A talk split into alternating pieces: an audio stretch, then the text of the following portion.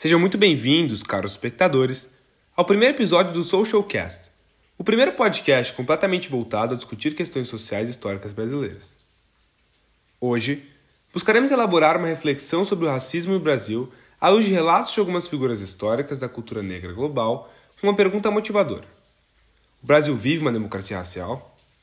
Democracia racial é um conceito atrelado ao sociólogo e antropólogo Gilberto Freire, defendia a existência de direitos democráticos que se estendiam por todas as raças no Brasil, incluindo negros e indígenas, sem discriminações e desigualdades.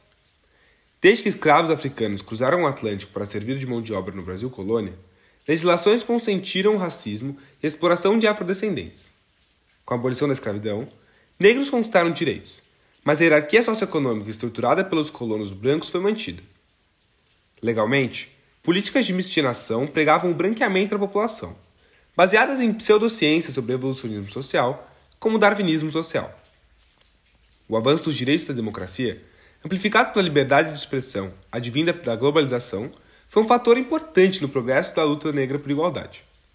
Entretanto, o etnocentrismo europeu ainda deixa resquícios na sociedade brasileira contemporânea. Por conta das heranças escravocratas do racismo estrutural, até hoje, um ciclo de pobreza exclui afrodescendentes da educação de qualidade e de cargos bem remunerados. É isso mesmo, Léo, mas achei importante pontuar que, assim como o racismo possui entranhas profundas e antigas na sociedade, a resistência a ele também está fortemente presente. A denúncia do racismo, apesar de possuir um objetivo único e atemporal, se deu através das mais variadas formas ao longo da história, seja através da literatura, arte, cinema, poesia ou até pela expressão corporal, e é importante ressaltar que esses diversos instrumentos de denúncia ao racismo variam ao longo da história devido a um principal fator. E esse fator são os recursos, físicos e intelectuais, que eram disponíveis aos grupos de existência dentro de seus respectivos contextos temporais e sociais.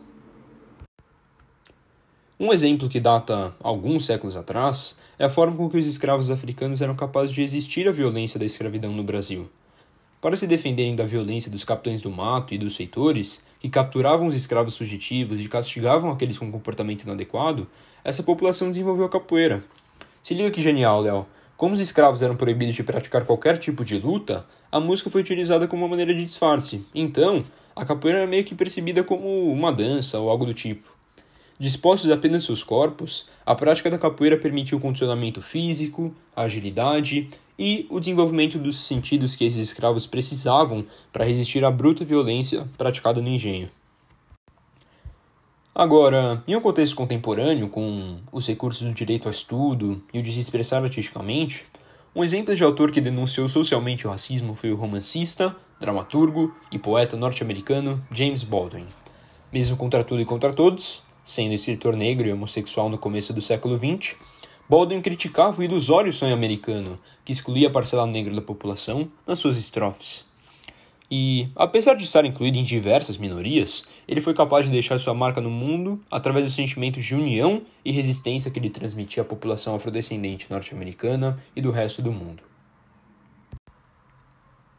Bom, como estamos chegando no final do episódio de hoje, acho que não há jeito melhor de encerrarmos do que com uma frase, inclusive uma das minhas favoritas, do próprio Baldwin, que simboliza o ultimato da resistência ao racismo, seja expressa na época ou na forma que for. Abre aspas. Nem tudo que enfrentamos pode ser mudado, mas nada pode ser mudado enquanto não for enfrentado.